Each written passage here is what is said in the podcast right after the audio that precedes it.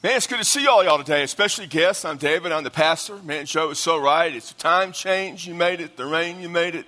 And we're just glad that, glad that you're here. Couldn't help but noticing as they were singing, this, this side moves a little bit more than that side. And I'm thinking it's because that side's getting old. Uh, compared to that side, he's getting really old. Now, when I come up here, they all get young, but that's just beside the point. Uh, Someone asked one time, how, how much faith does it take to be saved? And the answer is just enough. Just enough faith. You know, the thing about faith, it, you can't measure faith. There's no, there's no quantitative aspect. You know, people don't have more faith than someone else or less faith and all that. Faith, faith is, is, is it's either real or it's fake. It's either authentic or it's inauthentic. either have it, have you don't. And the thing about faith that's so important is it is intrinsic to the concept of our, our ability to understand salvation. Uh, and ultimately, you know, we're here one way or the other because of salvation. As, as a follower of Christ, I've been saved. I'm here. Uh, and I'm here because I want people who aren't followers of Christ to be saved also. That's really what it's all about. In um, Luke 19.10, dealing with Zacchaeus, Jesus said about himself, the Son of Man came to seek and to save that which is lost. And that salvation comes because of the cross. And we're in a series leading up to Easter. Easter's about five weeks away, entitled Jesus on the Cross. And we're looking at the seven words of Christ because on the cross, Jesus made seven statements. And, and we're taking them kind of in order. And we began last week by looking at the forgiveness that he, that he brings, that he, that he made. Father, forgive them. And uh, talking about people putting him to death there. And that, you know, the cross is ultimately about forgiveness because in order to be saved, you have to be forgiven. So today we're going to stay still in uh, Luke chapter 23, the second of the sayings, and that deals with uh, the salvation found in Luke 23, verse 39 through 43. And here it goes. One of the criminals who were hanged there was hurling abuse at him, saying, Are you not the Christ? Save yourself and us. But the other answered and rebuking him said, Do you not even fear God, since you are under the same sentence of condemnation? And we indeed are suffering justly, for we are receiving what we deserve for our deeds, but this man has done nothing wrong. And he was saying, Jesus, remember me when you come into your kingdom. And he said to him, Truly I say to you, today you shall be with me in paradise. So here's the thing in the message I want you to see the cross is about salvation, and salvation comes through faith. The cross of Jesus is about salvation, and salvation comes through faith. So, we'll begin today uh, the message talking about the man who hung around Jesus, literally. We talked about the disciples who hung around Jesus. Well, there's a guy who hung right next to Jesus. And uh, the thing about all four Gospels is they paint, they really, they just give this a vivid account and paint this beautiful picture. Um, you know, Rod Stewart has a song that says every picture tells a story, and it does. Pictures just tell us stories. And, and, you, and you've seen probably uh, bukus, tons of different pictures and paintings of Jesus at the cross. And there's just something vivid about, about him being there. And when you see the picture and the story unfold, there's really kind of four parts to that, that story that I kind of want to go through. And so the first thing that I want to say to you is that this at some point, uh, you must come in contact with Jesus at the cross. At some point, the Jesus at the cross, you got to come in contact with him. Now, we live in a day and age where it's kind of popular to try to have a Christianity and remove the cross from the Christian faith.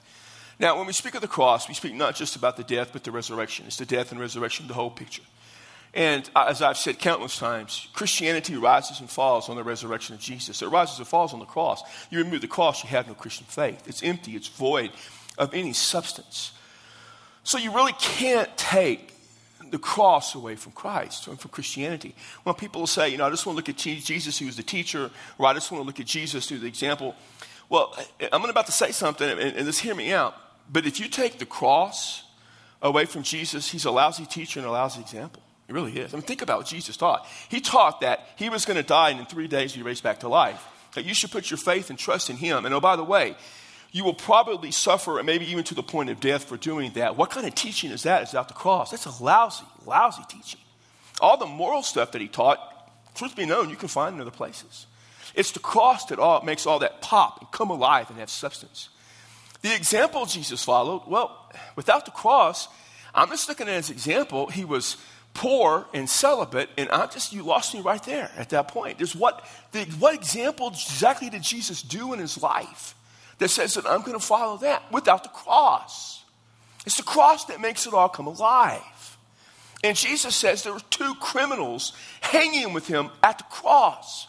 Matthew and Mark call them thieves and, and, and robbers. And that's, and that's how we'll kind of refer to them the rest of the way because that's common. But like I said last week, the concept of criminal is, is an evildoer.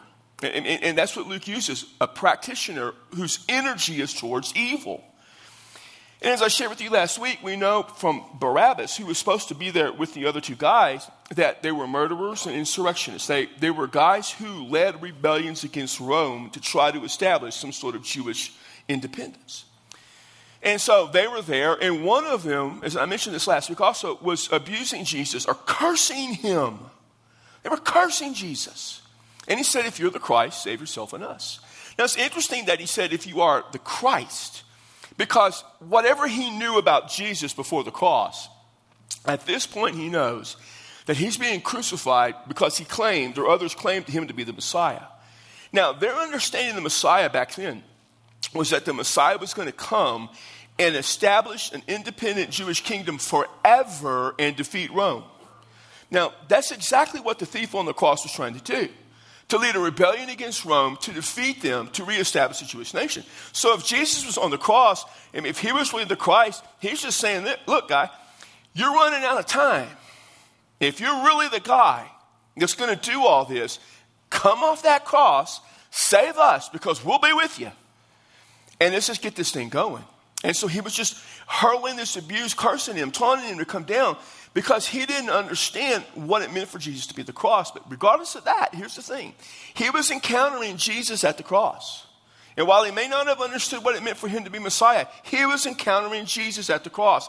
Even if people don't understand the cross, they still have to encounter Jesus at the cross. And the other thief was there as well. And he encountered Jesus at the cross too. But something happened in his life, which brings me to the second thing. At some point, you must recognize your guilt. You have to come to recognize your guilt. And so it tells us, Luke does, that he began to rebuke the first thief. And he said, Hey, wait a minute. Don't you even fear God? For we are under the same sentence of condemnation as him. Look, we're all dying up here. He took one of our guys' place. And there was probably some resentment that Barabbas got off scot free, by the way, because Barabbas should have been dying with those guys. And he's saying, hey, you have, you have no fear of God. We're going to face God. Aren't you afraid of that? Now, the concept of fearing God means different things whether you're a follower of Christ or not. Fear, the word fear is the same word. Our word phobia comes from it. It's to recognize the holiness and awesomeness of God. If you're not a follower of Christ, to fear God is to be afraid of God, and rightly so. But if you're a follower of Christ, to fear God is to be in awe of God to the point of worshiping and serving God. He was talking about being just scared. Aren't you scared? Aren't you afraid? Aren't you terrified of facing God? Because we're under the same death sentence as He is. And then he added this, and we deserve it. We suffer justly in getting what we deserve. It's justified that we're serving, dying we deserve it. So he's recognizing his sin. He's recognizing his guilt. He is recognizing he deserves to pay for what he did, for what he did was wrong. This is at the heart of repentance. Now, repentance is a very technical term that talks about going one way and changing paths and going another way. He's never going to change his life. Okay, he's dying. He ain't nothing he can do. But he can recognize his unbelievable guilt. And he does that, but not only does he recognize his guilt, he recognizes that Jesus is innocent and says he's done nothing wrong. He does not deserve death. So you see, you know, at some point you meet Jesus on the cross, and at some point you got to recognize your guilt, and Jesus isn't guilty. And then at some point you must have faith in Jesus. And so here's what he says it says he kept saying, repeating himself, uh, we saw this last week with Jesus when he said, Father, forgive them. It was written in such ways that he was repeating himself. Sometimes, you probably know this, when you're suffering emotionally or physically, it's really hard to focus. So you focus on one simple thing and you might keep repeating it. Like I said, Lord, you know, uh, you know, help my mom. My, mom was very sick. Lord, just heal her. You know, God, I pray. I mean, I just repeat, heal her. If it be your will, I trust you, healer. I mean, I didn't go into it. I didn't elaborate. I'm just, God, heal my mom. And so you can understand the intensity of he, what he says. He's being emphatic about it. So he kept saying Jesus, and refers to Jesus personally. Remember me when you come into your kingdom. Now, he didn't speak Greek. He spoke most likely Aramaic, which is a form of Hebrew. And Luke put it in the Greek. And so he took the word remember. And Luke wrote it in a way that is, is what we call uh, an imperative. It's a command. He wasn't commanding Jesus, but he was imploring, he was pleading, remember, remember, remember me. Now, to remember just isn't to cause to call to mind, but it's to act upon it. So, uh, so if you're leaving the house, say, guys, one day, and, and you're leaving the house, you're going to work, or whatever you're doing, uh, and, and your wife says, Remember, we need groceries. And you come home without groceries. And she said, Why didn't you go to the grocery store? I told you about that. He said, No, you told me to remember, and I did. I just thought you were going to get them. No, when she said, Remember, we need groceries, she's telling you, Go to the grocery store and buy groceries which is fine, but I ain't coming back with no vegetables. I'm telling you that right now. It's a lot of mac and cheese, meat, and potatoes. So the idea of remembering means to do something. He's saying, Jesus, here's something. When you come into your kingdom, remember me. Now, the concept of kingdom becomes important. To us as Americans in the 21st century, we don't, we don't think about kingdoms. We don't like kings and we don't like kingdoms, and rightly so. But in the New Testament, it carries a different connotation. It's an important theme in the New Testament. It's the reign and rule of God. And to the guy hanging on the cross, he thought the Messiah was going to come and establish an earthly dynamic kingdom of rule. Now, when the thief says, Remember me when you come into your kingdom, and there's lots of speculation about what he meant. We don't really know. He may have meant, When you die and you go in your kingdom and you're going to be king, just remember me there, please. Or he may have meant, when you come and establish your kingdom because you're the Messiah, remember me. Either way, here's what he's saying You're the Messiah, you have your kingdom. All I ask is you remember me. And that's faith. Because at some point you got to have faith. At some point you got to believe.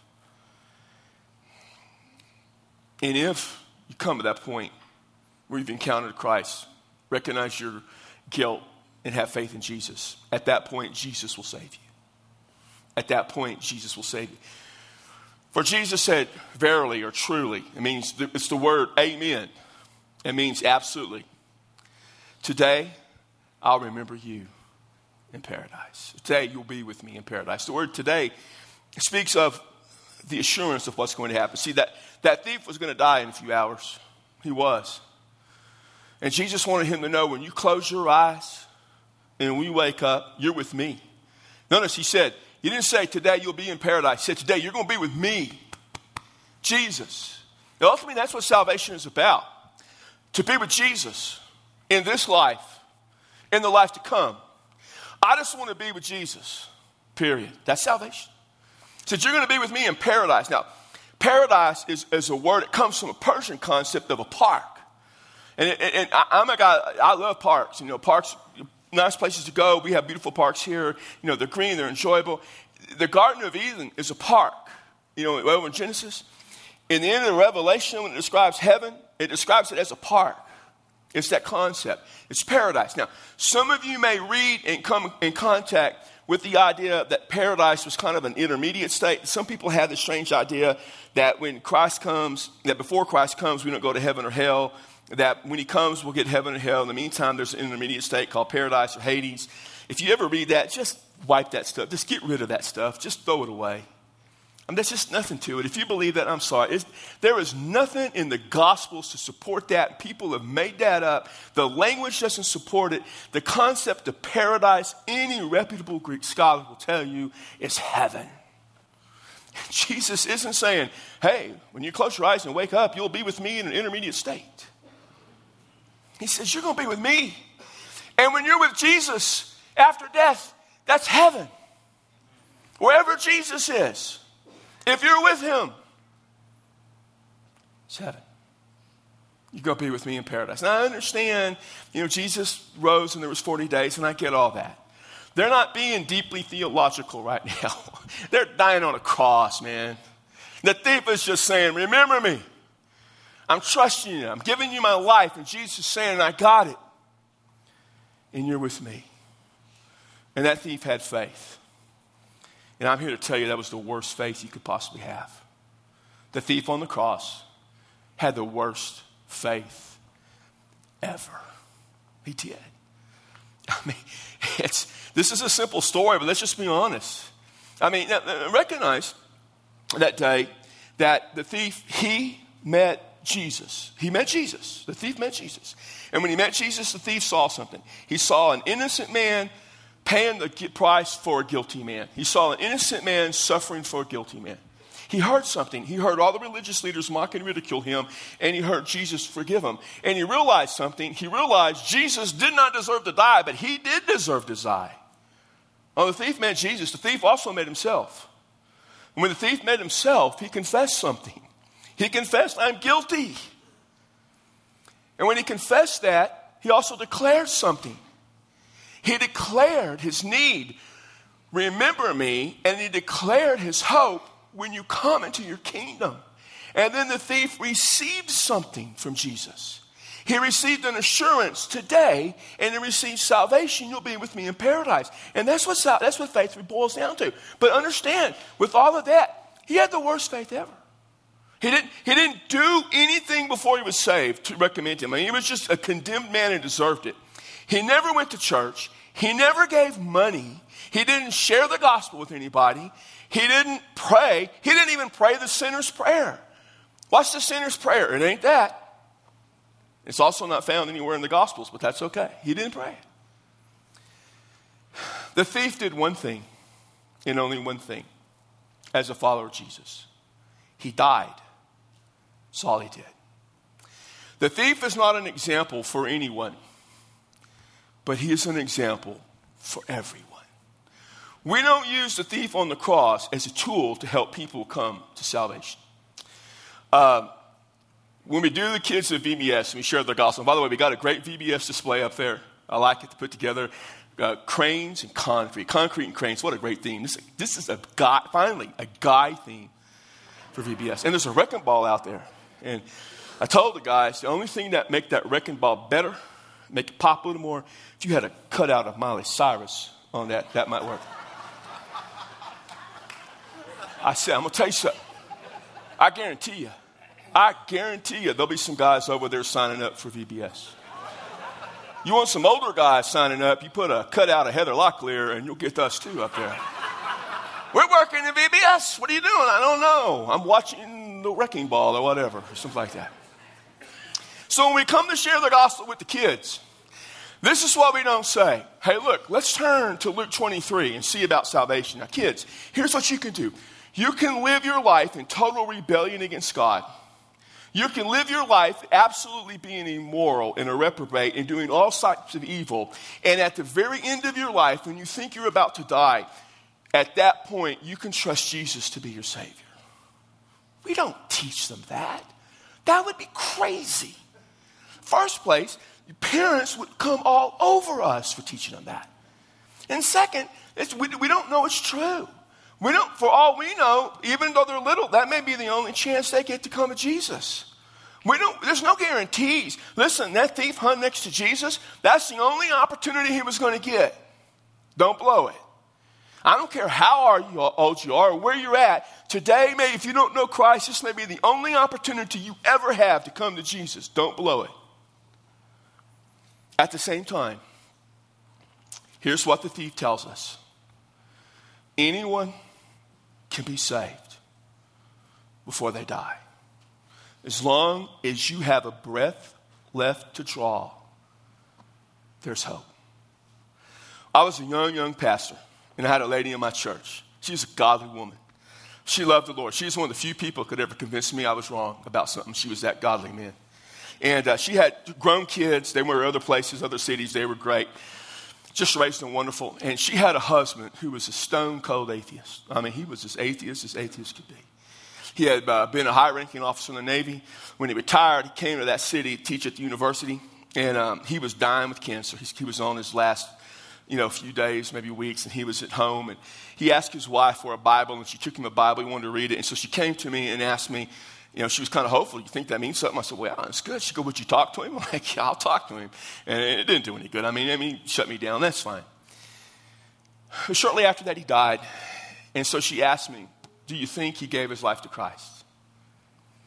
And this is what I told her. And I've said this many times in different ways, and I've said it to people at this church. You don't know what goes through a person's mind when they're about to face God. As death approaches, you don't know what God does in their heart and their mind. I know this it's God's will that no one should perish, but all come to repentance.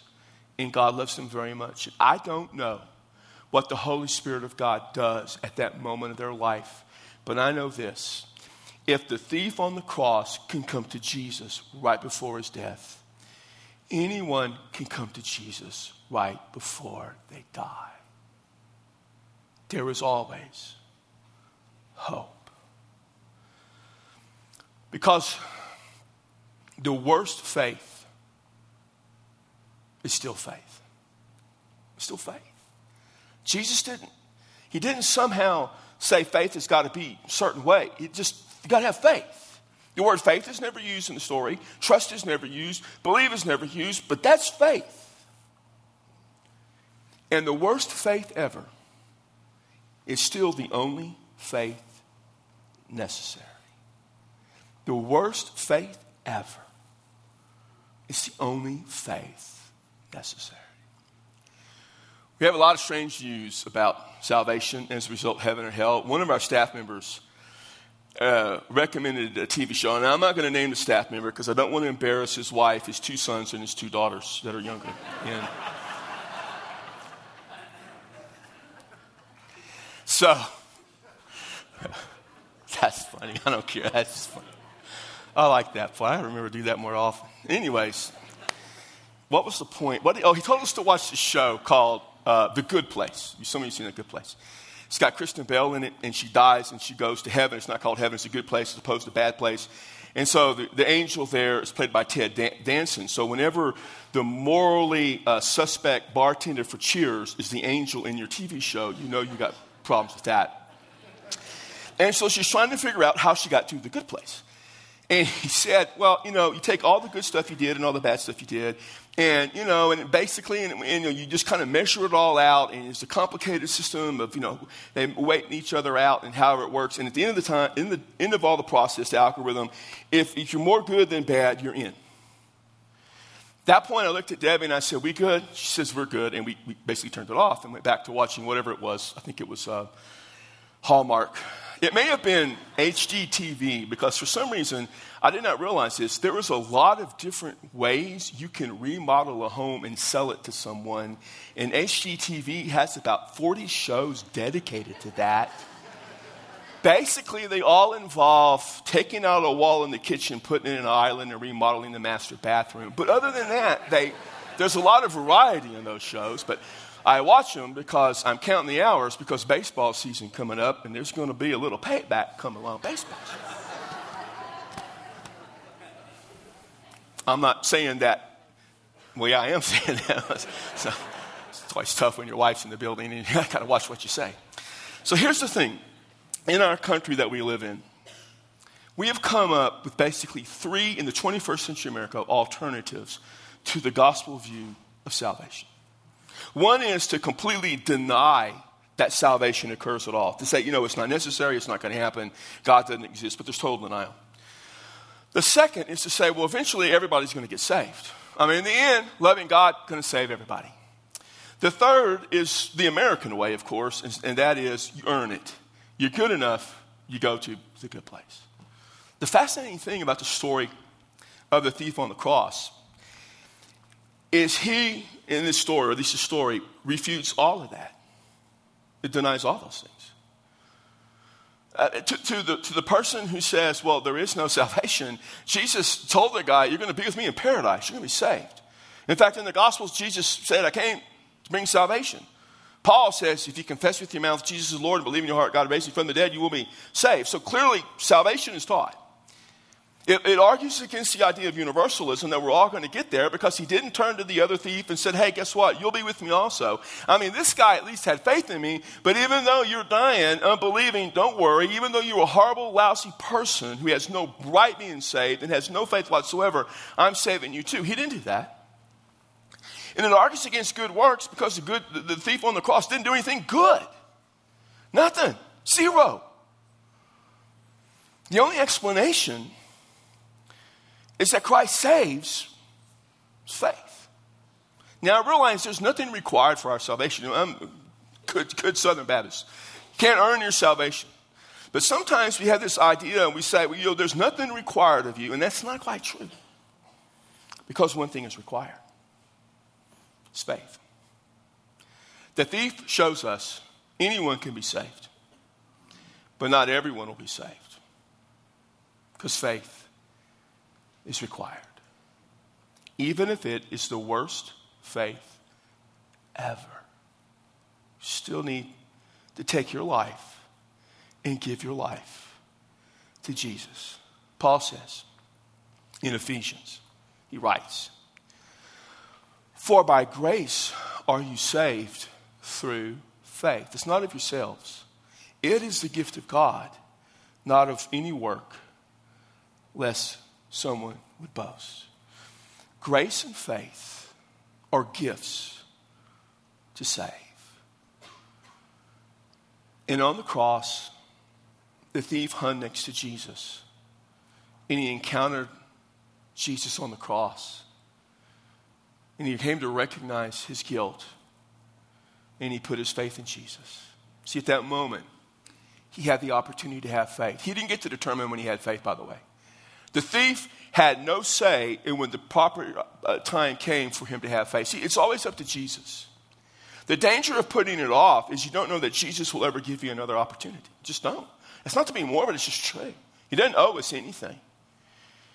And so, if you've never trusted Christ to be your Savior and you're thinking, well, I'll put it off, understand there's no guarantee you're ever going to have another opportunity because you don't get to come up with it. It comes from Christ. He gives you the grace and He gives you faith. And if you don't take that faith and trust Him with it, there's no guarantee you'll get to do it ever again. And when you have faith, even if it's the worst faith ever, understand it's just enough that He will save you. Years ago, the very first time I was preparing a message from this, pas- this passage, and I was so very young. And uh, I look back at those messages and think, oh my goodness. But I, I remember that there was an illustration there. And I had done some study, and I came across this story that an old pastor had that he had got from somewhere. And it was, it was about a building that had caught on fire. And, you know, it was four or five stories high, not real high. But, um, and in the top floor, there was a woman who was there, and she couldn't be rescued. She couldn't come down. And so they were able to get the firemen to get the trucks and, however, and the ladders, and they were able to get a ladder to that window somehow. So the fireman climbed up to the window to the lady and he said, Come here and, and I'll save you. And, and, she began to come. And right before she got to him, where he could grab her, she kind of looked down and, and, she could see somehow the ground in the distance. And she, she pulled away because she was scared he would drop her. And he says, you, You've got to trust me. I'll save you. But she was afraid that he would drop her. So she kept moving back into the building and just went away. And he had to come down, and they said, What happened? And the fireman told his boss, She wouldn't let me save her. She wouldn't let me save her. She didn't have enough faith. And all she needed was just enough to give her life to him, and he would have saved her. And all you need is just enough faith to give your life to Jesus, and he will save you. And if you have never trusted Christ to be your Savior, why don't you do that today? Why don't you take your life and say, Jesus, here it is. I have just enough faith to trust you. And do it right now. And if you want, I'm going to be here and a couple of other people will be here. And you can come say, you know what? I need to trust Christ with my life. Would you pray with me so I'll have enough faith? Some of you may want to come down and say, I have people that I love and care about and they don't believe. And I want to pray that they will have just enough faith. Would you pray with me? And we will. And if you have any prayer requests, you can come. If you want to come join our church, we'd love to have you. But here's the thing I know when you walk out of this place today, have faith. Have just enough. Christ will save you. So we thank you, Lord, for salvation. And we don't deserve it. It really shouldn't be ours. And it's not, it's yours. And you give it through faith. So, in the name of Christ, by the power of the Holy Spirit, I ask that those who do not know Jesus as their Savior would have just enough faith to trust Him. God, even if it's the worst faith ever, it's still enough. So give them that faith that today they'll be saved. In Christ's name I pray. Amen. Would you stand?